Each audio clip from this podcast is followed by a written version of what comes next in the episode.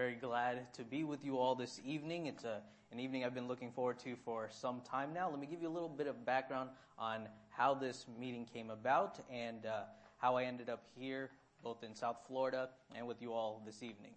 Uh, I grew up at Fort Lauderdale Bible Chapel, um, now Fort Lauderdale Hope Bible Chapel. During my time there, there was a, a good amount of turnover with uh, the the saints there who was coming from the neighborhood. Um, and whatever set of circumstances happened, it ended up that I was one of the only young people there. Uh, from about the time I was 12 till the time I was 18 when I went away to college. Um, this is not a great situation for most people, but for my case, it ended up working out uh, beneficially for me. The Lord has His ways; He knows what He's doing. And in my case, what ended up happening is that I ended up receiving all the attention of the elder men uh, at the assembly. Um, we can't say what it did to my social skills, but when it comes to uh, sitting under the men and uh, what their decision making was, what their patterns of study and behavior were in the assembly, I, I got to learn firsthand. Um, this has cuts both ways. Um, when someone's being noisy in the middle of a meeting, everyone knows where to look. But when someone is wondering, hey, who's a young person we can give this assignment to? Who's a young person that uh, we can teach how to do this job? They would also look my direction. And so it was uh, both a difficult circumstance, but a beneficial circumstance. When it came time for me to decide what I wanted to do after graduating, uh, attending um, Florida International University, I talked with the, the men in my life that I trusted, uh, the elders, and some others from around the world. Um, and I knew I wanted to serve the assembly in some way. Uh, it didn't have to be full time or anything like that. I just wanted to be useful. I wanted to be beneficial. Um, and my original design was to stay at uh, Florida International University and pursue my master's there in the religious studies department and sort of coach my what my, my own way through how to study the Bible, how to teach the Bible, and be useful there. Uh, thankfully, those same men who had guided me uh, throughout my my time growing up gave me the right advice at that time and said, "Why are you going to teach yourself how to teach others? That's only going to lead to problems, and it's not the wisest way. In which, if you're going to serve people, you need to be trained how to do that properly." And so, when it came time to decide what I was going to do after graduating from Florida International University, I decided to go to the Master Seminary in California. This is a normally a three-year program, but uh, I spent five years in California finishing that while working um, full-time to pay for school.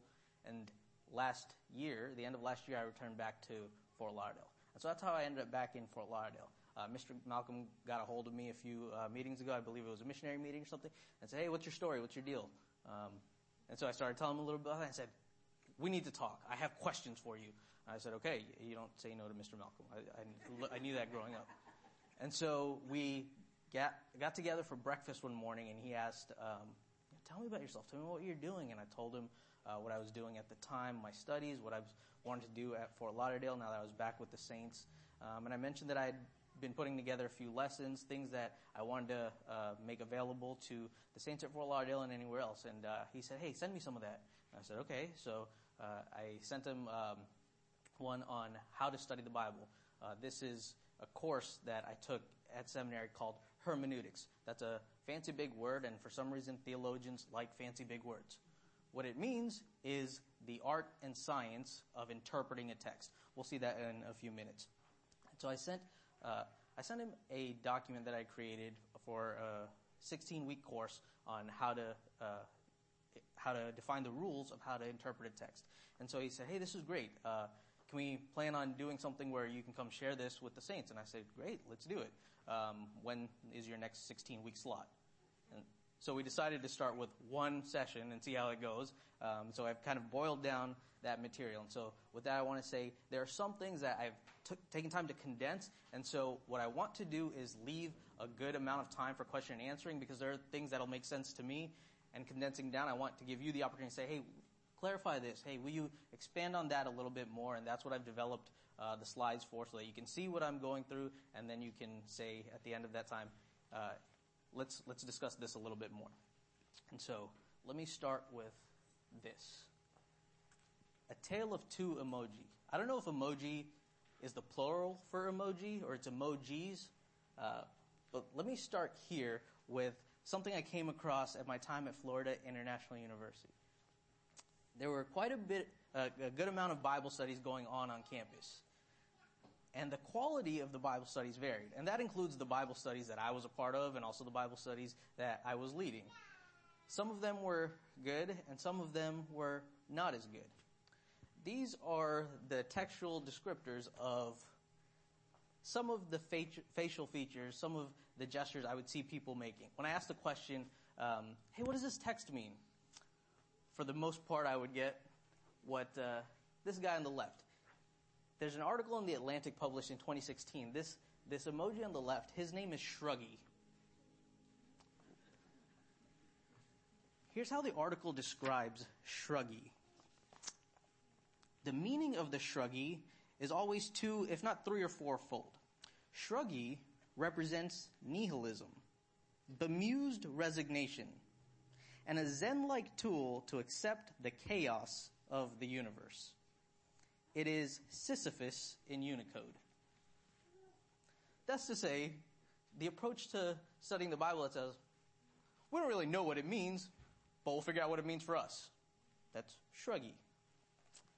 The story of the emoji on the right is a, a little guy uh, we came to call Contemplative G. Let me give you a quick backstory on how we came to that ridiculous name. We were doing a series of Bible studies um, on um, on eschatology, that is the theology of the end times, and uh, it was my turn to take one of the sessions, and uh, one of the organizers of the Bible study wrote my name on the board. For some reason, they just wrote Simon G. And uh, at the end of the study, uh, the girls would go up and draw on the board. And one evening, when I was teaching, they drew a little uh, pair of eyes inside the G of my last name. I looked at it and I said, "What is that?" And it looked like the G was sitting and thinking about the text. And I said, "You know what? This is our new mascot for when we do Bible studies on campus. This is Contemplative G." And I, I, I picked that because that's the state that I saw those that were at that particular Bible study. That particular Bible study was going so well. I didn't understand why that Bible study was going so well as opposed to some of the other Bible studies that were taking place on campus. And I focused in on this name Contemplative G because it's in complete contrast to the Shruggy. The Shruggy says, we don't really know. But Contemplative G says, no, there's something there. I have to find a way to get to what it is but it's not me who decides. That meaning is there. What is it? It's a completely different way of looking not only at a given text, but at the entire world. It's a different change in worldview, our perspective.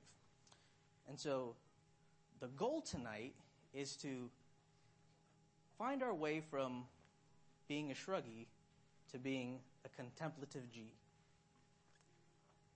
So here's the destination for where we want to end up tonight. At the end, we want to have an understanding of why believers should study the Word of God. We want to have a method for how to study God's Word. And I want to give to you some of the resources I found most helpful at my time at seminary, my time in personal study, some of the things that I think uh, make remove some of the biggest roadblocks uh, during Bible study, and then really what I want tonight to be about is tearing down the walls that are keeping us out. That is from the system of Bible interpretation that are keeping us from studying God's Word. There's a sense in which, and this we can discuss another night, in which apart from the Bible, we can't know anything. That is, God has spoken, and He's spoken in His Word apart from what God has said, we as creatures, created beings, can't make sense of this world. That's why we, mostly even believers, find ourselves, like the rest of the world, in the shruggy state. We can't make sense of the world around us. But God has given us His Word to help us make sense of the world. And so that's the destination for where we want to be going. Here's how we're going to be doing it, is what our journey tonight's going to look like. Part one, and we'll stop at the end of part one, take some questions, and kind of absorb some of the things. Part one is why personal Bible study? Why should we study the Bible? Why should we as a church study the Bible? And then the second portion of that, why should I study the Bible? We individual believers, what is our responsibility in studying the Word of God? Then part two, after we take uh, some time to discuss, is how to study the Bible. After we convince ourselves why we should, let's look at how we ought to do this. What is the proper way to engage with the text so that we give God and His Word the respect that it deserves and don't leave ourselves in the place of authority? In doing that, we'll answer the question, what am I studying the Bible for? What's my motivation? What are my intentions? And then finally, a few rules and principles of engagement. How should I study the Bible? Part one. Good. We'll call that an introduction. Let me take a moment to ask the Lord for help before we jump into what we're doing tonight. Heavenly Father, we thank you that you have given us your word. We know that apart from your son and what he came to deliver to us, we would be lost, without hope, adrift in the world. But we praise you that we not only have the work that your Son has completed on our behalf, but we have the living eternal Word to connect us to you, so that we can turn to you at any time and know your will for us, Father.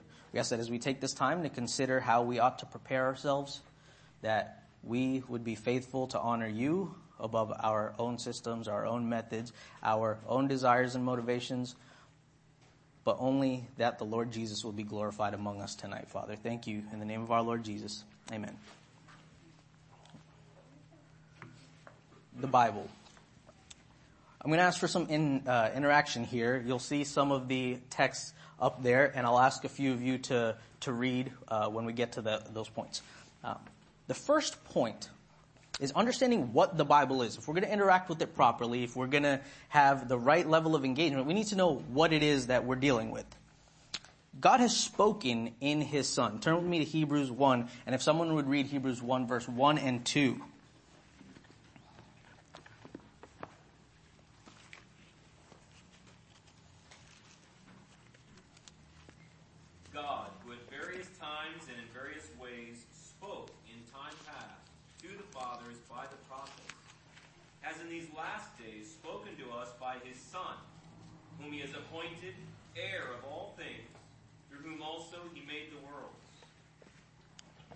Thank you. The first principle in understanding the Bible is that first, we serve a God who speaks. We don't have a God who's far off, distant, inaccessible. God, the living God, is one who communicates with his people. Hebrews 1 tells us that God has spoken most completely, most fully, most finally in his son, the Lord Jesus. Times past describes some of the uh, interaction God had with his people in the Old Testament. We saw how he interacted with Adam. We saw how he interacted with Noah, Moses, Abraham. He spoke to them. He even spoke to his people Israel through the prophets.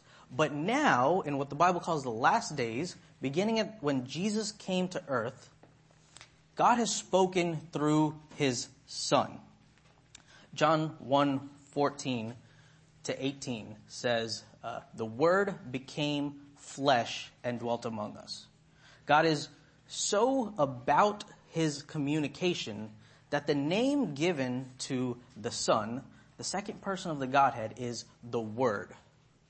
God is so committed to communication. God is so known by his level of communication that we, the name given to the Lord Jesus is the Word. And John 1, 14 says, the Word became flesh and dwelt among us. And we beheld his glory, glory as of the, uh, glories of the only begotten from the Father, full of grace and truth. We beheld his glory. That is, God has his own personal glory, but he's chosen to express it most fully in the Lord Jesus. Now, he's expressed it in the Lord Jesus the second point, the New Testament authors are proclaiming what they received from Jesus. If someone would read uh, 1 John 1, verses 1 to 4.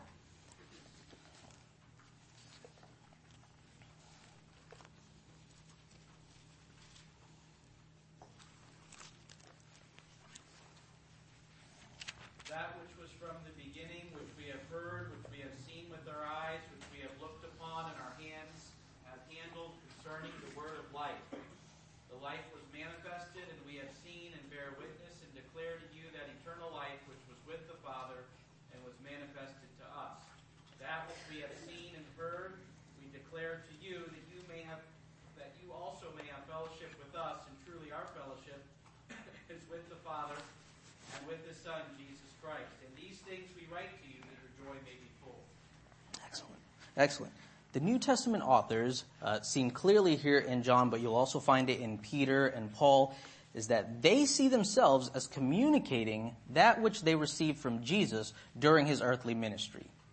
Here you'll notice John says that we write these things so that your joy may be full. I want to read you a parallel which also explains how we can make the connection between what Jesus declared from his time on earth to what the apostles are writing us in the New Testament.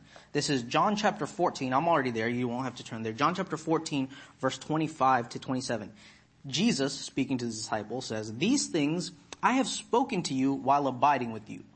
But the helper, the Holy Spirit, whom the Father will send in my name, he will teach you all things and bring to your remembrance all that I said to you. Peace I leave with you. My peace I give to you. Not as the world gives do I give to you. Do not let your heart be troubled, nor let it be fearful. Jesus says to his disciples, when I leave, it's going to be beneficial for you. It's beneficial that I go away from you physically so that the Father can send the Spirit. And what He will do is bring to you remembrance of all that I've taught you. I've spent three years with you. The Spirit will bring to your remembrance all that I've taught you. And with that, I'm giving you my peace. And that's how we see the transition from the first point, God speaking through His Son, the Lord Jesus, to the second point of what we have here in the New Testament. Those who were with Jesus, or those who spent time with Jesus, as Paul did in seeing Jesus in a vision, they're proclaiming to us what they've directly received from the Lord Jesus. And so when God has spoken most clearly in His Son, we're receiving that same message from the authors of the New Testament. We'll come back and examine what uh, the text is in 2 Peter. This third point here, the New Testament views all of Scripture, and turn with me here to 2 Timothy chapter 3. Would someone read verses 16 and 17 there. 2 Timothy chapter 3, verses 16 and 17.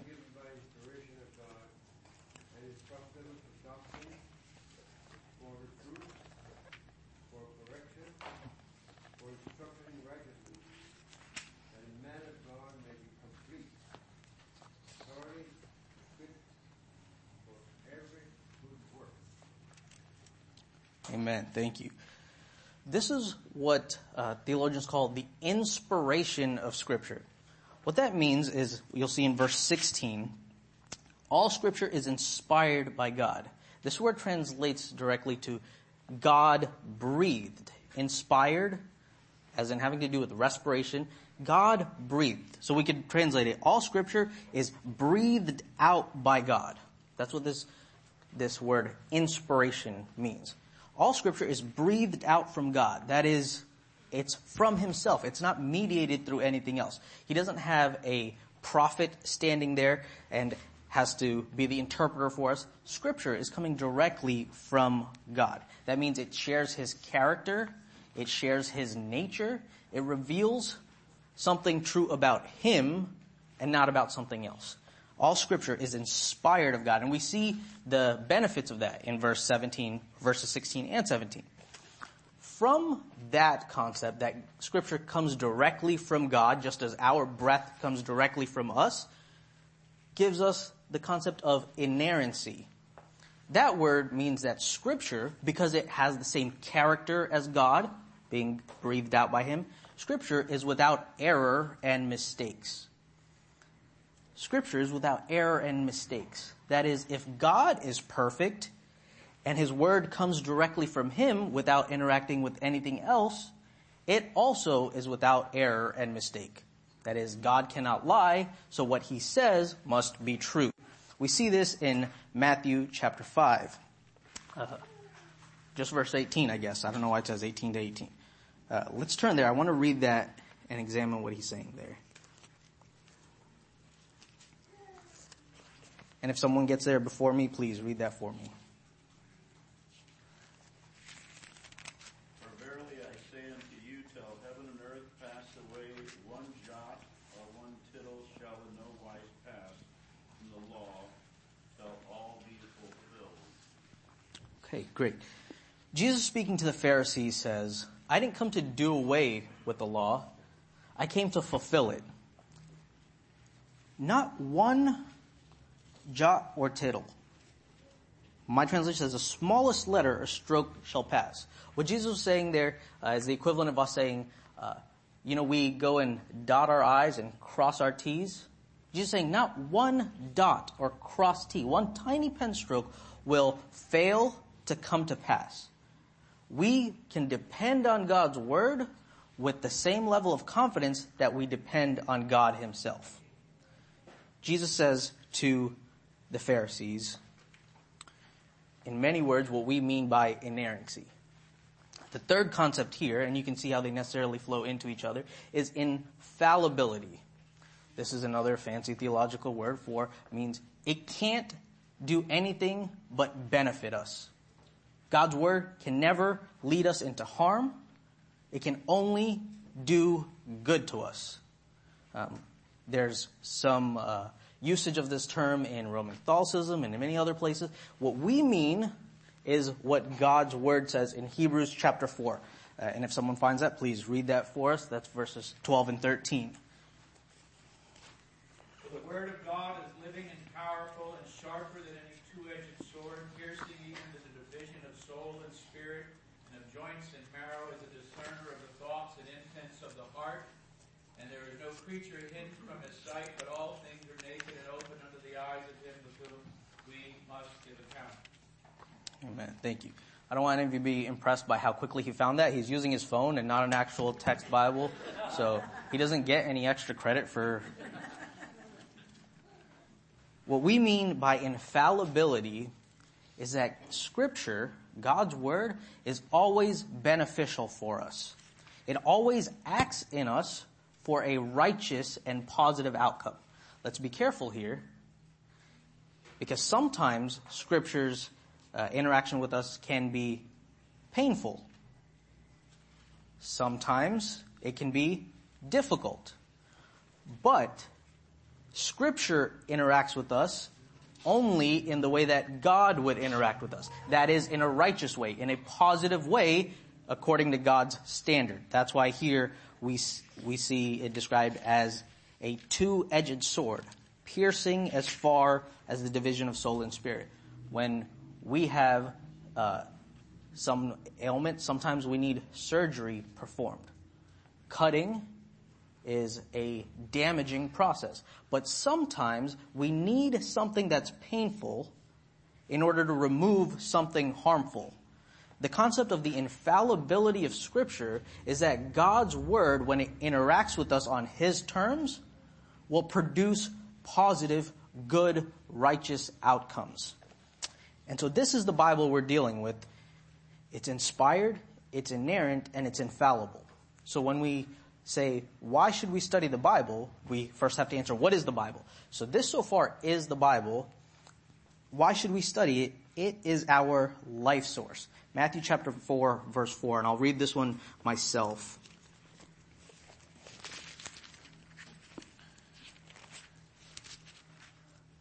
The Lord Jesus, before he begins his, uh, before he begins his ministry, he's led into the wilderness by the Spirit. Satan comes to tempt him. The tempter came and said to him, if you are the son of God, command that these stones become bread. But Jesus answered, it is written, man shall not live on bread alone, but on every word that proceeds out of the mouth of God. And I want to draw your attention to the parallel. We read in 2 Timothy chapter 3 verse 16, all scripture is breathed out by God and profitable. In Matthew chapter 4, listen to what Jesus says. Man shall not live on bread alone, but by every word that proceeds out of the mouth of God. All scripture is breathed out by God. We, man, shall not live on bread alone, but by every word that proceeds out of the mouth of God. Paul had this exactly in mind. Paul knew what the Lord Jesus said to the devil. Paul tells us in the same way, just as Jesus had confidence to rebuke the devil when he was in the wilderness by going to scripture, Paul applies that to all of scripture. All scripture is breathed out by God. This scripture is how we live. The Christian spiritual life, this is our bread. This is our life source, the Word of God. This brings together what Jesus said to his disciples in John chapter 14. I give you my peace. This brings to us what John said in 1 John. We write these things so that your joy may be full. This is the complete contrast to the way the world looks at everything around them. I don't, I don't know. I don't know how to make sense of it. We have the Word of God. This is what 2 Peter chapter 1, please turn here with me as well. 2 Peter chapter 1 tells us about the Word of God.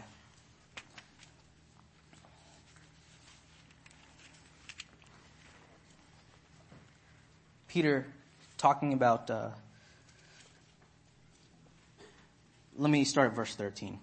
2 Peter chapter 1 verse 13. I consider it right as long as I am in this earthly dwelling to stir you up by way of reminder, knowing that the laying aside of my earthly dwelling is imminent, as also our Lord Jesus has made clear to me. And I will be diligent that at any time after my departure, you will be able to call these things to mind. You remember Jesus spoke to his disciples and said, I'm sending you the Holy Spirit and he will bring to remembrance all that I've spoken to you. Now Peter is saying, I'm writing these things to you so that you may be able to call these things to remembrance. Verse 16. For we did not follow cleverly devised tales when we made known to you the power and coming of our Lord Jesus Christ, but we were eyewitnesses of his majesty. For when he received honor and glory from God the Father, such an utterance as this was made by him by the majestic glory. This is my beloved son with whom I am well pleased. This is the same as we heard in Hebrews chapter 1. God has spoken in his son. God has spoken concerning his son. This is my beloved son in whom I am well pleased. Peter again, verse 18, and we ourselves heard this utterance made from heaven when we were with him on the holy mountain. And this is where I want your attention. Verse 19. So we have the prophetic word made more sure, to which you do well to pay attention as to a lamp shining in a dark place until the day dawns and the morning star arises in your hearts. Peter says, this is what we're looking to. As we await the coming of our God, this is what we do well to spend our time doing. Looking at God's Word. And he gives us reassurance. Verse 20.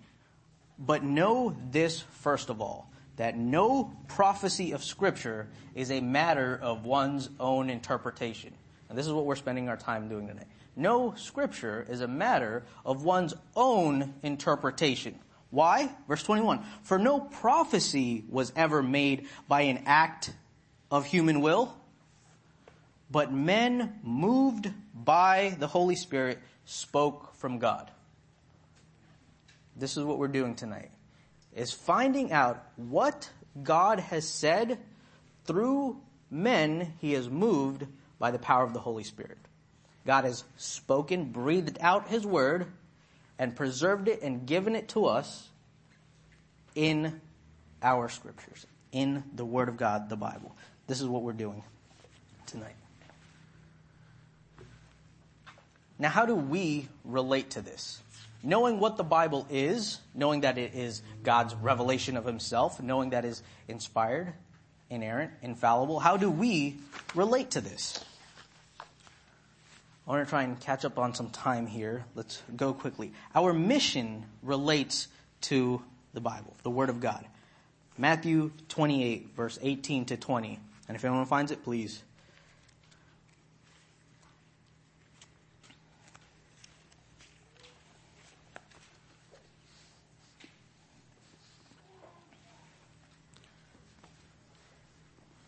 And Jesus came and spoke to them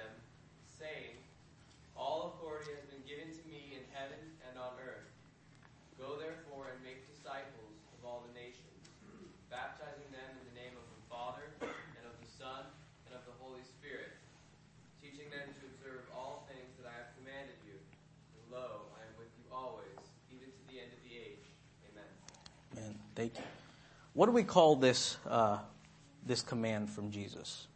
What is this passage? If you have a study Bible, it should probably say it right at the top. This is called the Great Commission.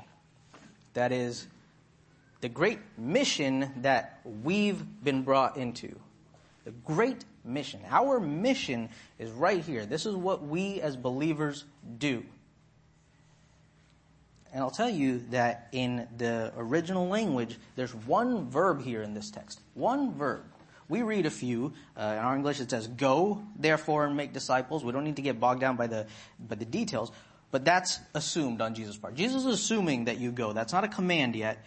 He says, "Go, therefore," and this is the one verb. This is the one command: make disciples. This is the only action that Jesus is commanding, and he, he explains what this making disciples process looked like. Baptizing them in the name of the Father and the Son and the Holy Spirit, teaching them to observe all that I commanded you. Now, we saw already from what the Bible is, the Bible contains what God has said to his people and preserved perfectly for us. Specifically, the New Testament and the authors who spent time with our Lord. Jesus says, Make disciples, teaching them to observe all that I commanded you. That is, we study the Bible because without knowing God's Word, we can't make disciples. We can't continue the generation by generation by generation faithfulness that we've all been called to, that we all are benefiting from today. We're here because somebody was faithful to this command. We're here because God has preserved the faithfulness of His people and the study of His Word so that we might be born into the household of God by the teaching of His Word. And we see that this is the practice of the early believers in Acts chapter 2.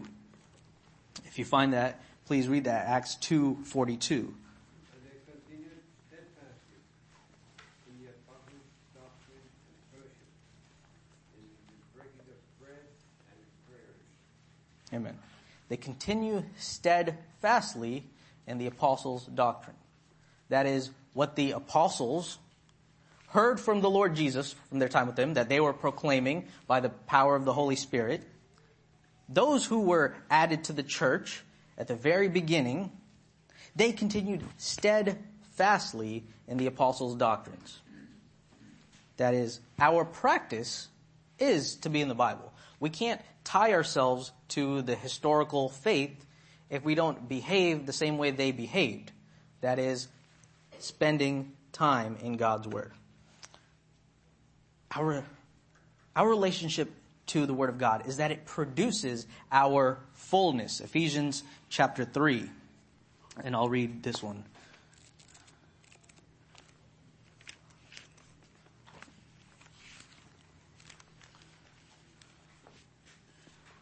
Paul speaking 14 for this reason i bow my knee before the father from whom every family in heaven and on earth derives his name that he would grant you according to the riches of his glory to be strengthened with power through his spirit in the inner man so that christ may dwell in your hearts through faith and that you being rooted and grounded in love may be able to comprehend with all the saints what is the breadth and length and height and depth, and to know the love of Christ which surpasses knowledge, that you may be filled up to all the fullness of God.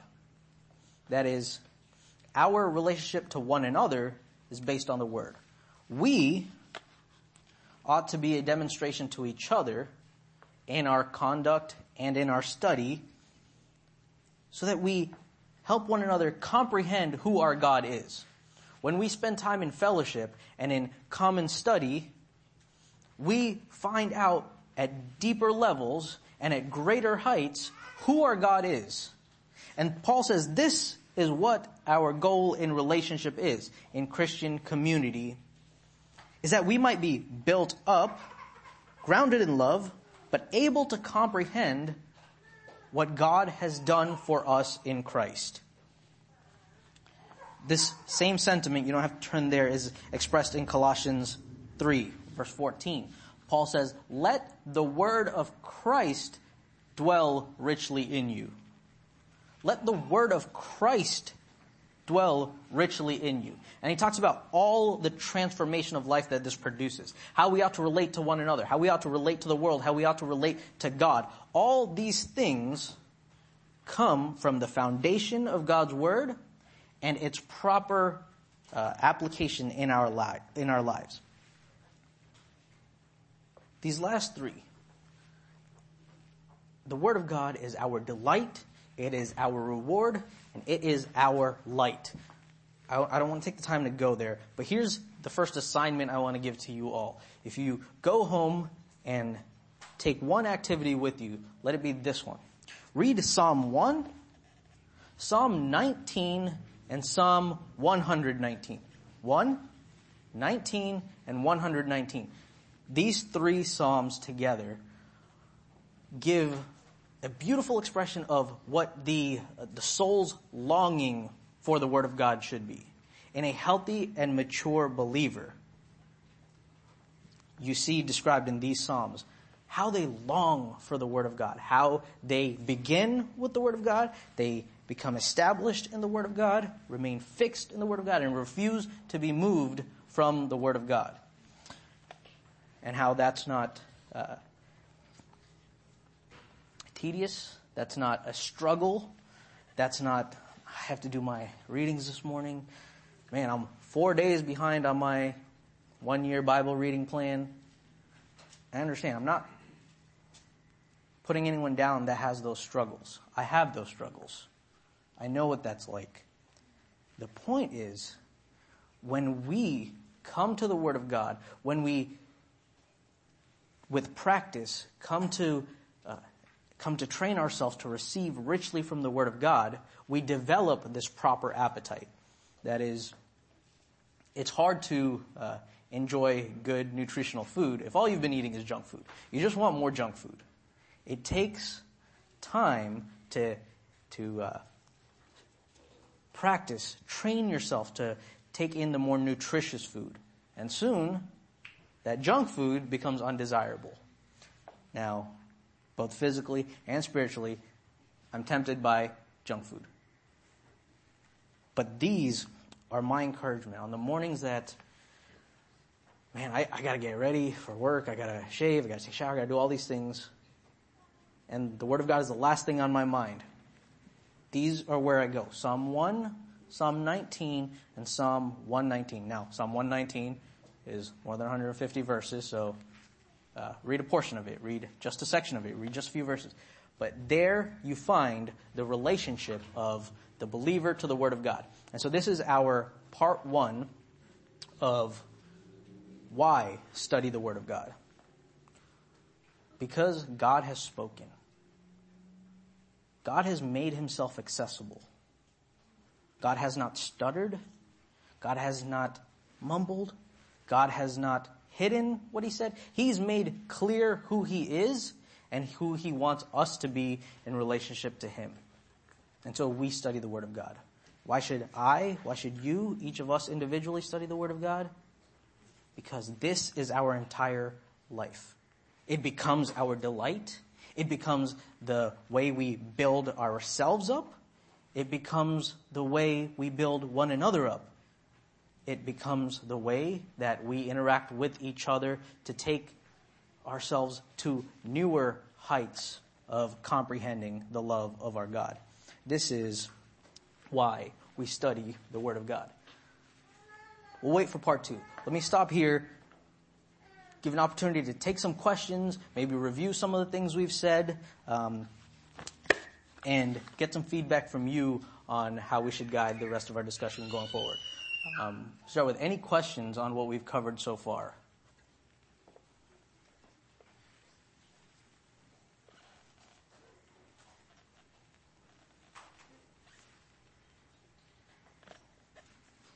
All right, how about a little, uh, little practice, a little review? Uh, what is inspiration? Yes? hmm It means it's God breathed. God breathed. And how does that tell us or guide us in how we ought to behave with the Word of God? Since it's breathed out, comes from God Himself, that tells us what about how we should interact with Him?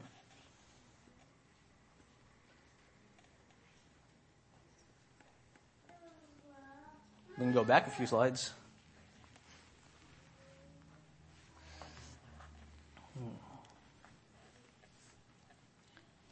It's breathed out by God. It has the same character as God. We interact with Scripture because it's breathed out by Him. It has the same character as God. We go to God with the, the Word of God with the same confidence we go to the person of God. Inspiration is sort of the beginning doctrine for how we interact with the Bible. If we don't have this doctrine of inspiration, we have very little else on which to build our faith. This is uh, what theologians, uh, what apologists, those who give uh, articulated defenses of the faith, this is the starting point for how we defend our faith. This is what makes our faith completely different than every other faith, even the uh, monotheistic religions. No other religion has this doctrine. No other major, no other minor, no other any made up religion has this doctrine, the inspiration of the Word of God. Islam will say, well, we, God, Allah spoke to Muhammad. But that's a secretive, protected text. Only those who first know the Arabic language, have been trained to interact with it, those guardians and gatekeepers of the word of God to Allah as uh, the word of Allah to Muhammad as protected by uh, first Muhammad and his uh, his descendants and his relatives. All of that is a way to keep people out. Those religions say, "Well, we have God's word, so you can't do this because we're using that authority against you. We're telling you what you can and can't do because we have the word of God." Our scripture is completely different. The word of God is the open access of any person to God himself. That is, we don't need another person to stand between us and God. There is nobody that needs a mediator between himself or herself and God if the Word of God is present. Because the, the Word of God, Jesus Christ himself, stands as the mediator between God and man. And since the Word of God stands as mediator between God and man, the only access any individual needs is the Word of God. The Word of God in our religion, in our faith, is that access to God is proclaimed before anything else. The starting point of our faith is inspiration.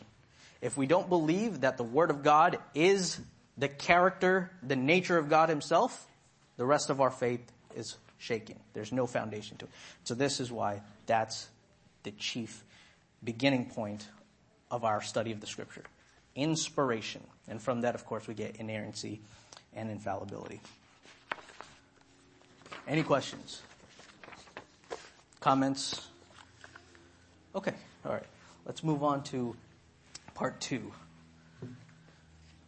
What is the purpose of Bible study? Now, of course, we uh, saw in part one a few of the reasons that it's good to that. What is the purpose of studying God's Word? Once we're convinced that we should do it, we have to set some goals for when we're going to interact with the Word of God. What should our mindset be? What should we go to the text and say, all right, this is my goal when I read and study this? Here's a few. Uh, someone please find John chapter 1 verse 18. No one has seen God, the only God, who is at the Father's side, he has made him known.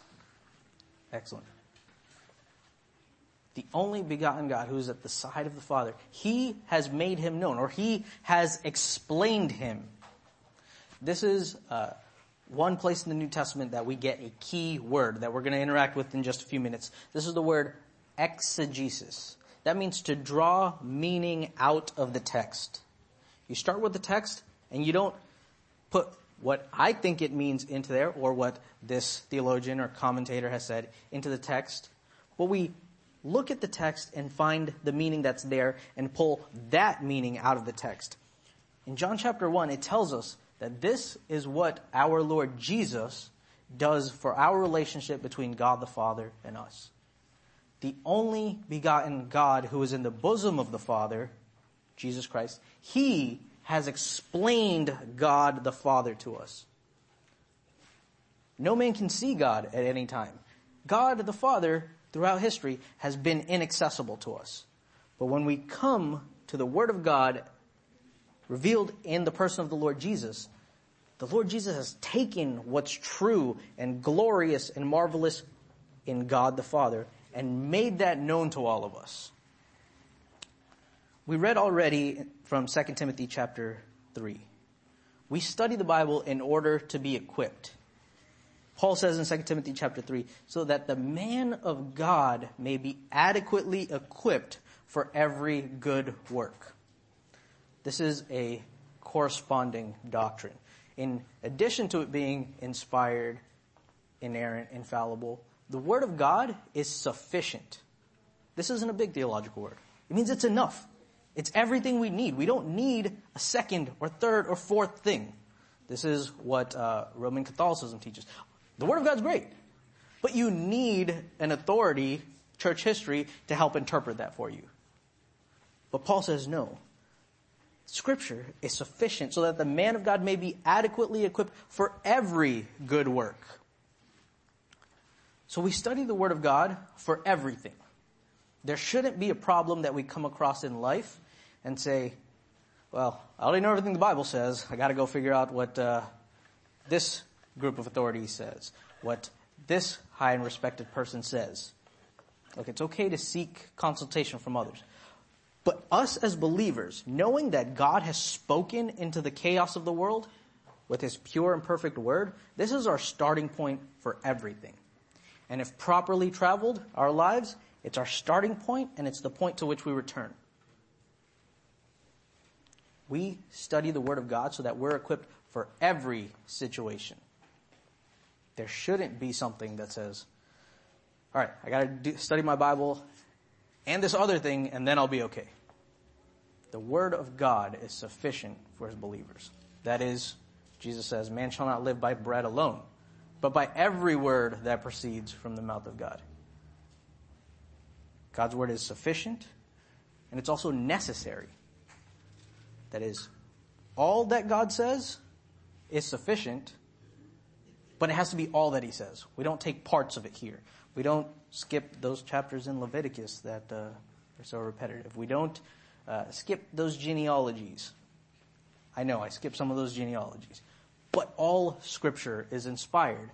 There has to be a sense when we train ourselves to engage with the Word of God, we say, we're doing this so that we can be equipped for a good work.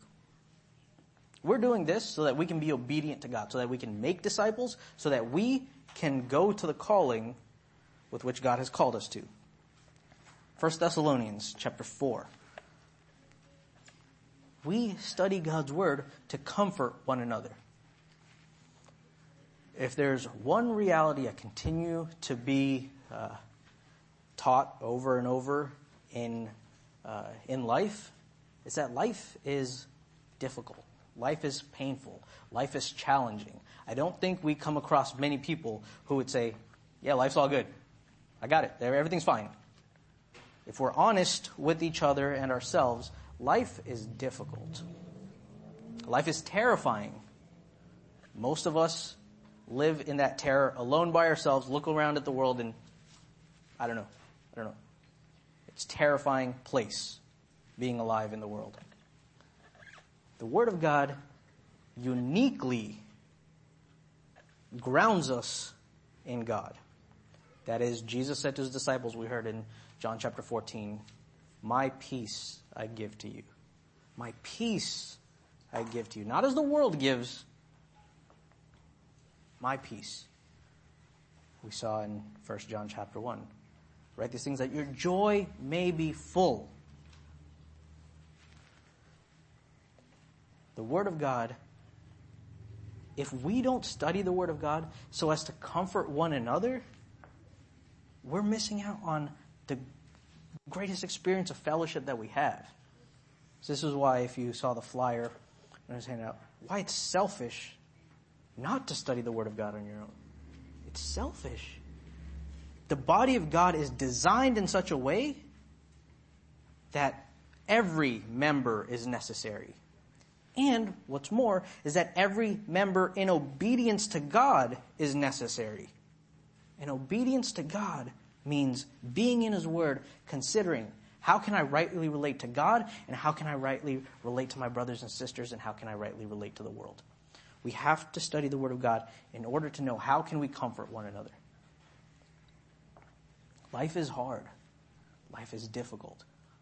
We should be the most willing to admit that because we're the only ones with an answer to that reality. Life is terrifying, but we have the peace of the Lord Jesus Christ. We ought to study so we know how to access that peace.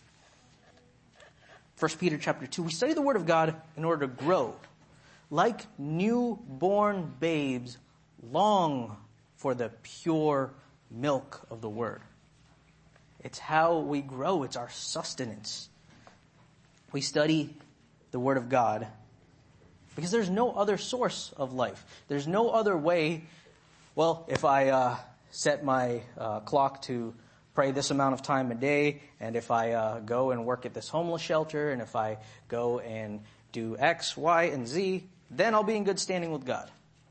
Or if I just make the world a little place, a little better place, if I uh, do one act of random kindness, um, if I pass it on, whatever these things that we hear from every other authority in the world, every other religious uh, speaker, none of that is sufficient. The Word of God is the only place from which we have the energy to move forward. Every action we take, even in the name of God, has no power of God behind it unless it has the Word of God behind it. So we study the Word of God in order to grow, in order to give our life direction.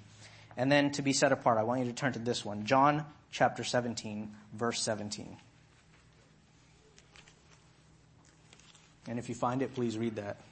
Sanctify them by your word is truth.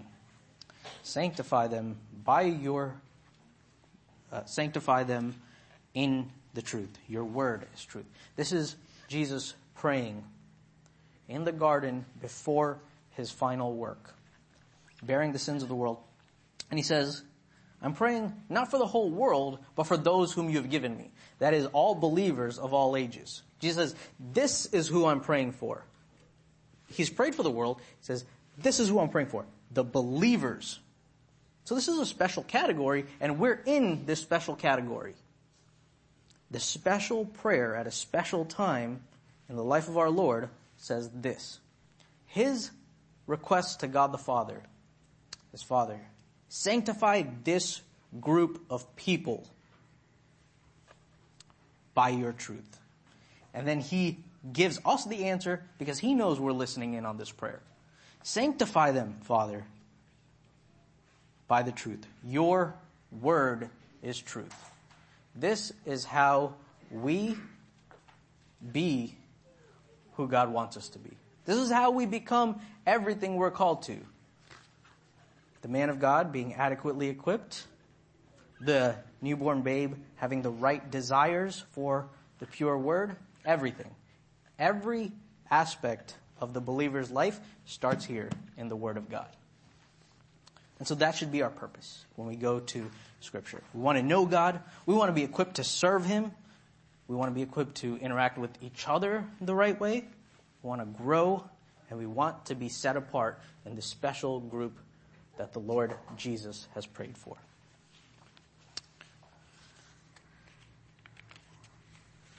Now, let's uh, get to some of the actual practice of how we do all this. I think uh, the process, hermeneutics. This is uh, that big fancy theology word. Simple definition. Hermeneutics is the art and science of interpreting a text. The art and science of interpreting a text. This word hermeneutics we get from uh, Luke, the, the Gospel of Luke, when Jesus is walking uh, um, on the road to Emmaus. There's the two disciples who don't realize who he is, and he opens the scripture and explains to them all the things concerning himself, from Moses, the law, and the prophets, all the things concerning himself. And that word, and he explained it to them, or he opened up to them. That's the word hermeneuo, from which we get hermeneutics. To explain, to make apparent, to make it visible. So, hermeneutics, and you'll find this in uh, secular usage as well, hermeneutics is the art and science of interpreting a text. It's an art because there are some to whom this comes more naturally. It's, uh, it, it's a blessing. It's not something I was uh, blessed with right away. Just like painting. There are some who are naturally good at drawing. But there are techniques which you can practice and employ to make you a better painter. That's why it's also a science, because there are techniques, systems, and patterns which you can engage to give you a competence in this field. So there are some who are naturally inclined to look at a text and say, oh, this is what that text means. But if they're disregarding those rules, if they're disregarding those established systems, we have some grounds to question. Well, how did you arrive at that? We should be sure that they got there the right way. And that's why it's both an art and a science. Because you could be good at it naturally, but you can also work to become better at it. Now, there are all sorts of bad hermeneutics. We've crossed out a few of them. That is the allegorical hermeneutics. This is uh, very common throughout church history. You go back to the first five, six, seven, and, and, even through today, but a lot of times when you read what are called the church fathers, uh, they took a text and often made an allegory out of it. Uh, the most common is the book of Revelation. Uh, they take the revelation and they say, "Oh, well, this is uh, what uh, the writers are saying. This uh, this character in Revelation uh, corresponds to Nero. This corresponds to this other nation. This corresponds to this event in world history." And they say there's a direct parallel between the elements in this text and elements in the world. And that's an allegorical interpretation where we say, well, this corresponds to this, and so we use this to interpret the world. Allegory, for the same reason that all these other bad hermeneutics are in this bad category, is because it puts us, the reader, the interpreter, in authority over the Word of God. That's why this is a bad hermeneutic. An allegorical interpretation of the text whereby we look at it and say, this corresponds to this, and so that's how we're going to interpret the text, by taking events outside of the Bible and putting it on top of the Bible and reading the Bible that way. That's wrong because that places something other than God and His Word as the authority on interpretation. The spiritual hermeneutic. That is when we read something, we immediately go to what is the spiritual interpretation of these things. Um, and let me make a, a caveat I should have done a few minutes ago. We don't study these things so that when we come across somebody that employs a bad hermeneutic, that we say, hey, you're doing that wrong. Or, hey, I, I kind of know better. We can uh, kind of laugh at that guy after he's done preaching. Don't, but don't tell him though. We're not doing this to puff ourselves up. We're doing this to build one another up. And so, it was common uh, for me when I started studying hermeneutics um, I was 15, 16 years old that I would be like, oh, well, that guy interpreted that text wrong. And I'd go to my dad afterwards and be like, hey, why do you do that? You should tell him. You should go talk to him. And my dad, of course, being much more mature and uh, seasoned than I was and gracious, um, always approached the situation uh, far more kindly than I would have. And so this We're not studying these things to say, well, you're doing it wrong, you're doing it wrong. We're not standing in authority because that, in fact, would be doing and making the same mistake we're accusing them of. That is, a bad hermeneutic is placing ourselves on top of the text as the authority of the text. Now, if we go and hold others accountable in an ungracious manner, that's us standing in authority over them. There is a gracious way to do this. And so, let me return to the spiritual hermeneutic. That is, oftentimes I've heard in preaching, Jesus told Peter to step out of the boat in faith. And Jesus is calling you to step out in faith. And that's the meaning of this text. That, we'll get to that a little later, may be a valid application of the text. It's not an interpretation of the text. Okay? We'll see what that means a little bit later. But a spiritual hermeneutic is one that says, we discover the meaning of the text by a spiritual reality we're aware of. The spiritual reality of God calling us to live our life by faith. That's a good, true reality. But it doesn't mean it's in every text that you see it in. A personal hermeneutic. A personal hermeneutic is what does this text mean to me? This is when I went to those shruggy Bible studies. The most frequent question is, what does this text mean to you? What does this verse mean to you?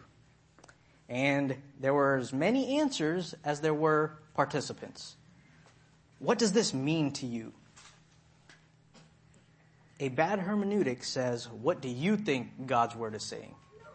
See, we want to get to the place where we're contemplating the word of God. We're digging in, we're focusing on what God has said, not what we're hearing God say a theological hermeneutic. This is common in which you see some who have their theology all set. And when they go to a text, all they're looking to do is make the verses fit their theology. I don't want to give any examples. You have the opportunity to uh, discuss and see if I'm guilty of that uh, myself. That's something I have to do when I come to text. You know, am I reading this because I want it to mean this, or am I reading this because that's what God is saying here? That is, our theology comes from our interpretation. Our interpretation doesn't come from our theology. That is what God says is primary and how we respond and understand what God says is secondary. The last one, a social hermeneutic. You'll often hear, and I had the misfortune of being enrolled in one of these classes, a feminist theory, a feminist examination of the book of Exodus.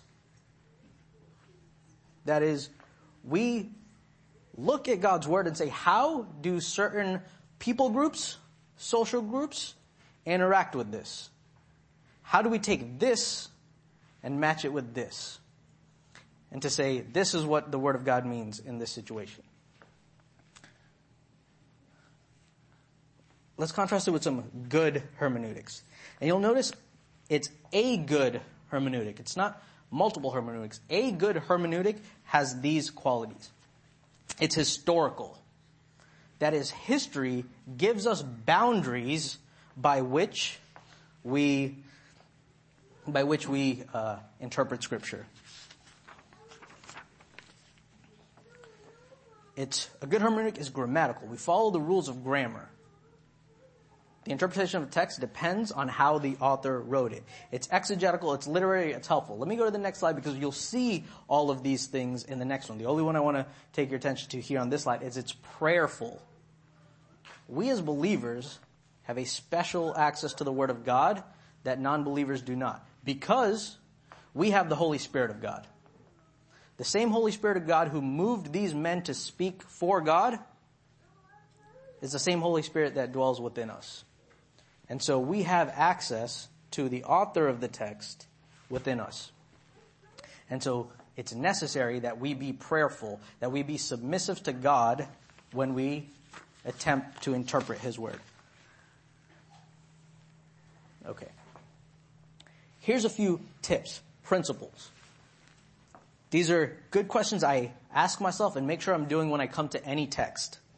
Measure in the right units. Measure in the right units. And I already put it there. The basic unit of scripture is the book. The basic unit of scripture is the book.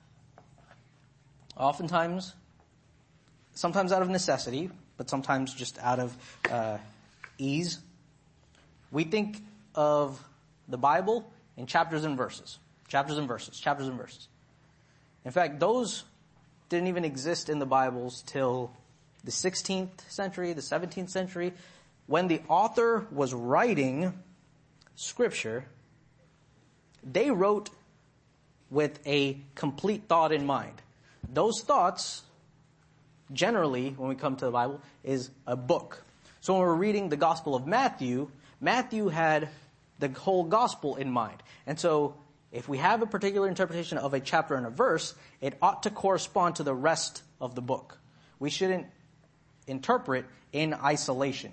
It has to be in coherence with the rest of the book. Otherwise, you produce what's called a proof text.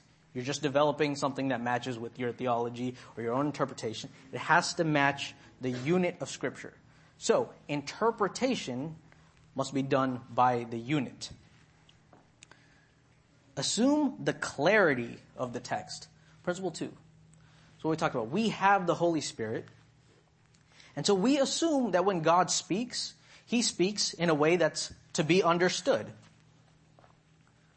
we don't want to go to a text and say, well, this is really hidden. I have to make sure I go to multiple different levels to find the real meaning of it that regular people can't get. That's the wrong view we talked about other religions having. God's word is there in order to be understood. And so that gives us a corresponding principle that's not up there. Uh, but assume the clarity. That means when you come to a difficult passage in scripture, assume that the clearer passages of scripture are guidelines for how to interpret the less clear passages of Scripture. That is, Scripture interprets Scripture. You go to a clear portion of Scripture and use that as a guideline, a boundary for what a difficult passage may mean. Assume the clarity of the Scripture. Genre dictates interpretation. Genre dictates. That is, a psalm speaks a certain way, a story, narrative speaks a certain way, a sermon speaks a certain way. We practice this in everyday life.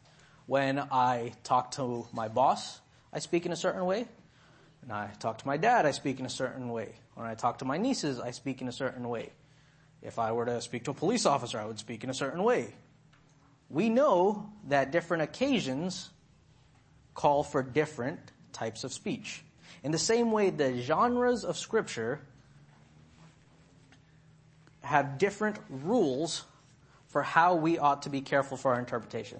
That is, when we come to a proverb, we ought not to interpret it as a hard and fast rule that if you do this, this will happen. That's how some of the, the proverbs read. If you do this, this will happen. Proverbs are words of wisdom. That is, God is telling us how His created order functions, but we know the reality of sin. A broken world means that the created order doesn't always behave orderly.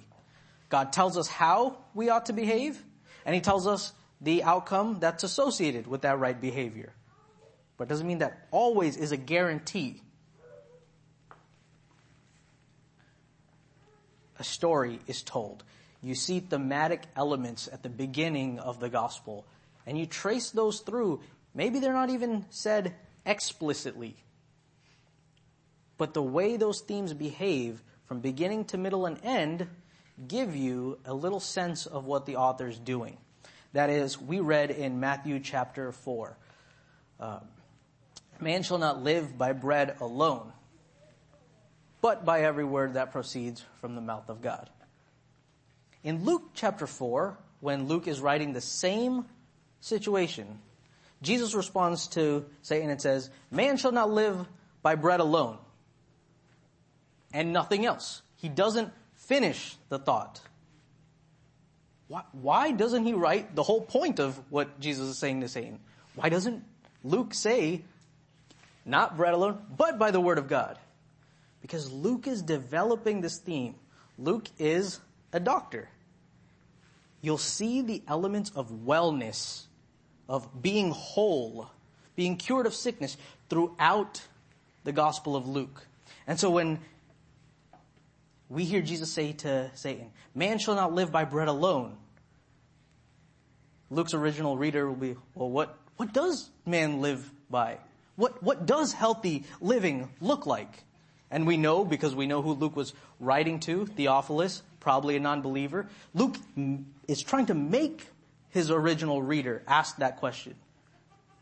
Man should not live by bread alone. And then he just keeps going. He doesn't say what man shall live by, so as to make his reader stare at the text to read all the way through and say, you shall live by what God has said in the person of Jesus. And so you have the answer for what shall man live by, but it's not said in words. It's said in the life of Jesus. And so genre dictates the author's intended meaning, right? Author's intended meaning. Aim for the aim.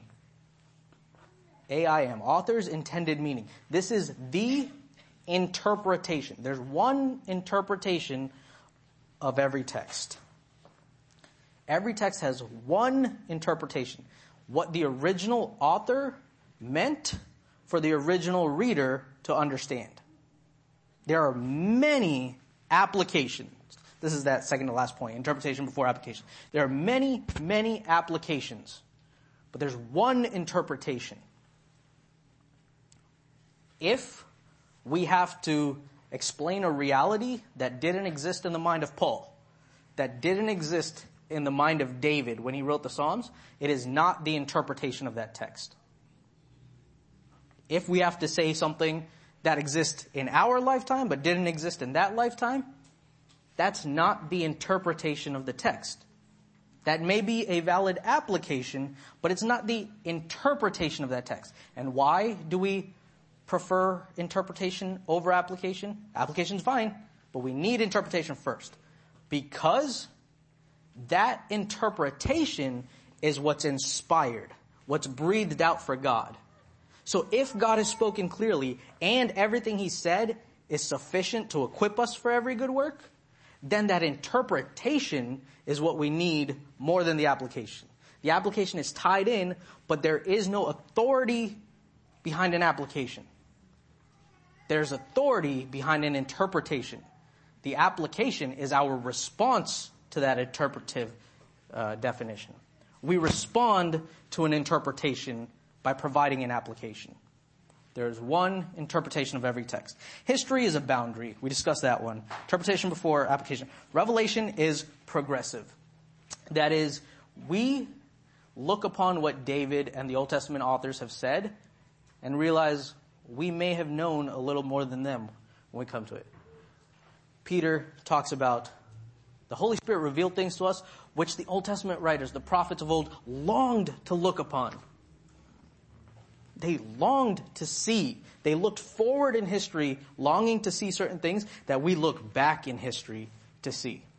So realize that we have a fuller understanding of certain things than some original authors.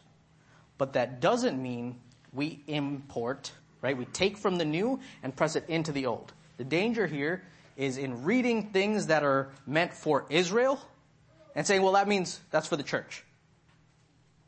There are things that God has spoken to his people Israel that they didn't understand how that fully worked. When he talked about, I will take out your heart of stone and give you a heart of flesh, they believed God because he's God. They were responding in faith.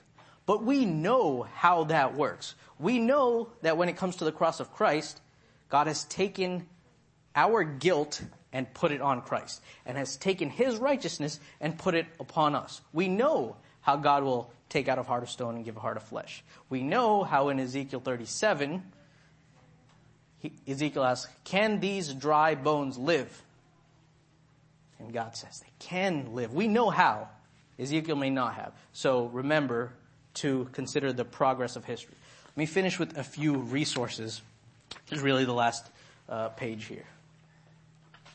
Get a good study Bible. get a good study Bible that, um, and we can discuss this afterwards maybe, uh, has the right philosophy of translation. The best Bible study, um, and you can disagree with me, the best translation is the New American Standard. And I say that because their philosophy is that they take uh, a word for word translation approach and they take a uh, concept for concept approach. So they're not translating the Greek meaning into the English meaning. They're trying to translate a Greek word into an English word. And it's a little bit more difficult on the reading, but this doesn't have to be your personal uh, reading Bible, but it should be a study Bible. The ESV is another good example. They're trying to translate word for word. They're trying to translate what was in the mind of the original author, what he wanted to communicate to the original audience. The New King James is a good example of this. Uh, these are all good, good ones. The New American Standard, the ESV, the New King James. Uh, the NIV is decent, but you're getting a little further. Uh, you want to avoid what is called a dynamic equivalence of translation. That is where they try to take a um, a a meaning of something and interpret in a way that might apply to us. Uh, that is uh, the worst example is uh, something like the Message Bible. Um, they say, well, how would uh, we apply this to our lives today if we understood it? And then they try to give that as the translation. So get a good study Bible. Uh, be in faithful uh, community and contact with teachers at your local church. Uh, this is a great book. Uh, Basic Bible Interpretation by Roy B. Zuck. It's about 120 pages. Uh, gives you a full overview of the things we talked about today. If you want something a little bit more advanced, The Hermeneutical Spiral by Grant Osborne. This is uh, a lot more advanced. It's about 350 pages, uh, but it's very comprehensive. It's, uh, the subtitle is A Comprehensive Introduction to Hermeneutics. a medium approach, about 200, 220 pages, is toward an exegetical theology. I recommend that one if you are studying the Bible so as to prepare uh, Bible studies, prepare sermons, prepare Sunday school classes of all levels. Uh, that's a good one. It's uh, it's not as advanced as the hermeneutical spiral, but it tells you how to go from Bible interpretation to preparing Bible delivery. Bible.cc is a great website. Um, there's free commentaries, all sorts of translations. They even put, you know, four or five translations all right next to each other so you can read the same time. They have interlinears, which is they put the Greek text and underneath they put uh, the American, uh, the English translations, and they tell you whether it's a verb, it's uh, an adverb, a noun, uh, so that you can really see how the words interact with each other, and so you're getting an, uh, a translation based on um, based on the original grammatical behaviors of the text. Uh, so interlinears are helpful, and they also have a lot of dictionaries and lexicons which help you uh, do word studies. And then if you're interested in learning Greek, uh, there's a daily dose of Greek.com. Uh, it pairs with Learn to Read New Testament Greek by David Alan Black. So David Alan Black is the author of Learn to Read New Testament Greek. It's a good uh, basic uh, Greek grammar.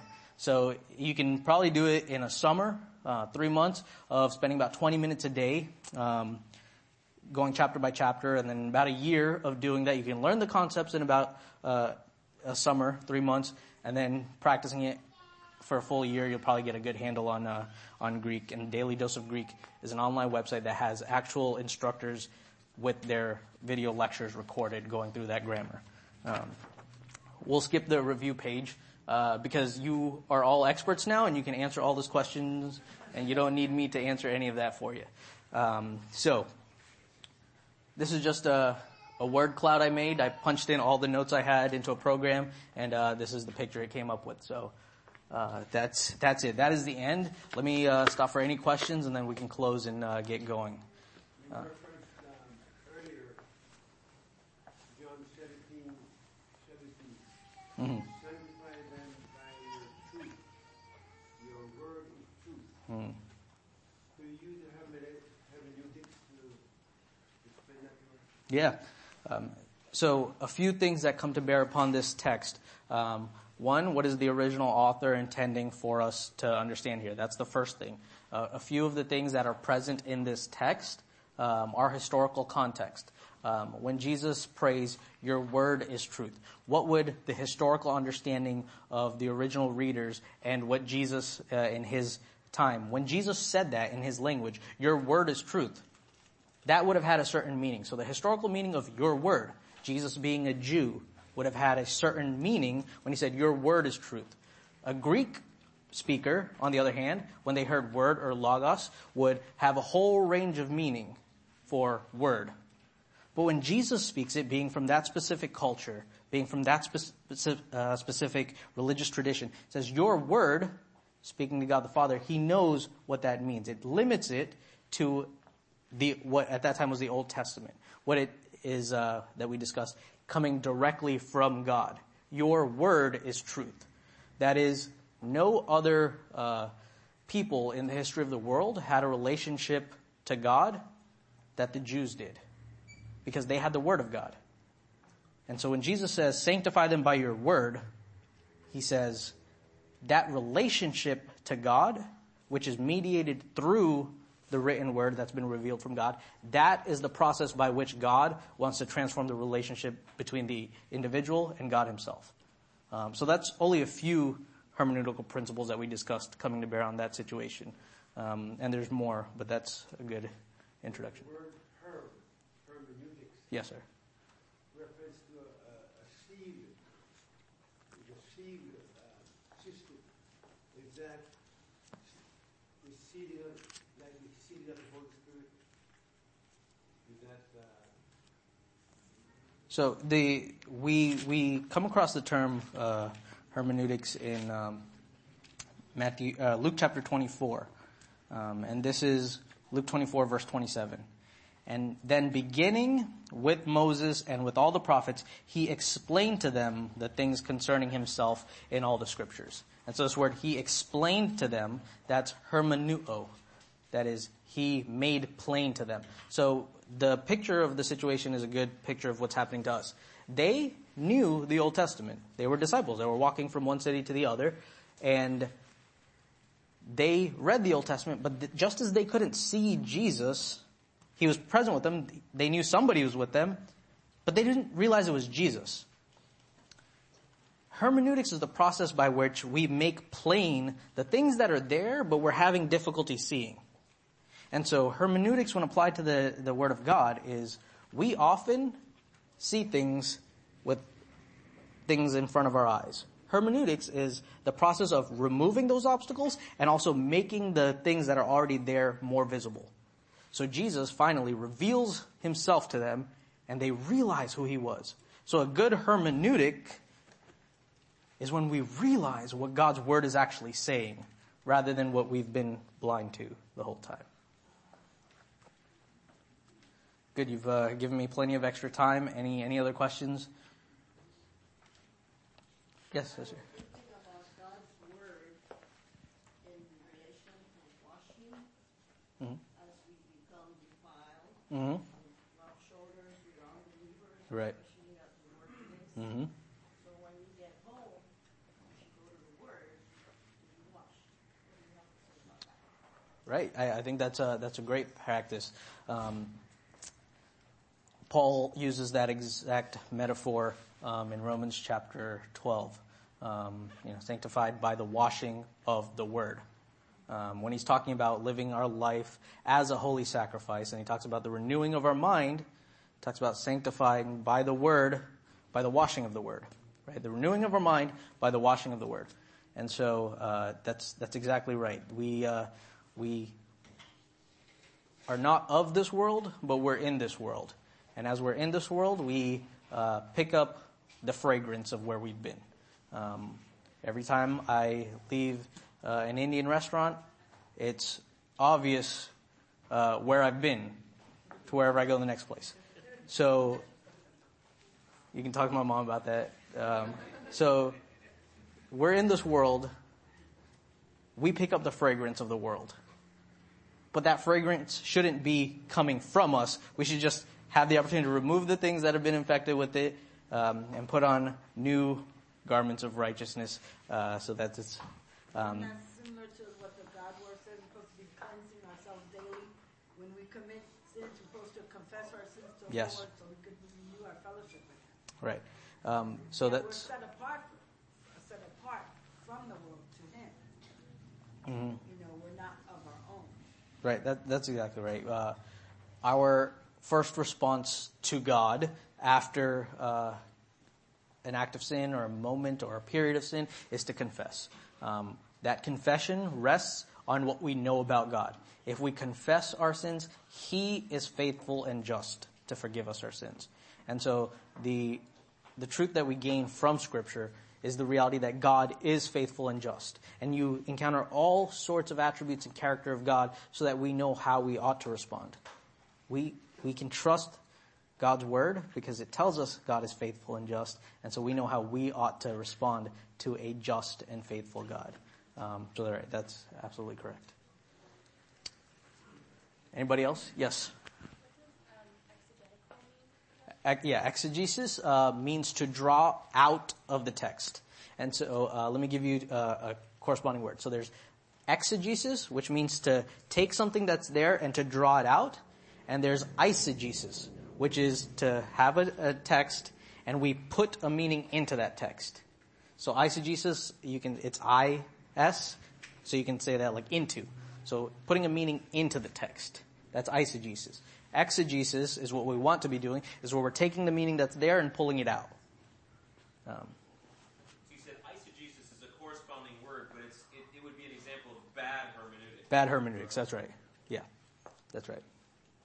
So we want to avoid the trap of putting our own authority on top of the word. Well, God's word uses these words, but we're going to put the meaning into those words. That's putting our own authority above that. Um, so exegesis good, eisegesis bad. Any other questions? Okay, great. Uh, let me close in prayer. Heavenly Father, we thank you so much for your word. We know that uh, apart from your word and your revelation, we can do nothing. We have no access to you, and we have no ability to live as we should, and we have no ground for relating to the world and to your people. Well, we thank you that these things have been given to us. You've given us your Son, and along with him, all things through your word. So we praise you for these realities, and we ask that you would prepare us to do the work of diving deep into your word so that we can go forth from there and do every other work that you've called us to, Father. We praise you for who you are and how you've revealed yourself to us, Father. Thank you for all these things in the name of our Lord Jesus.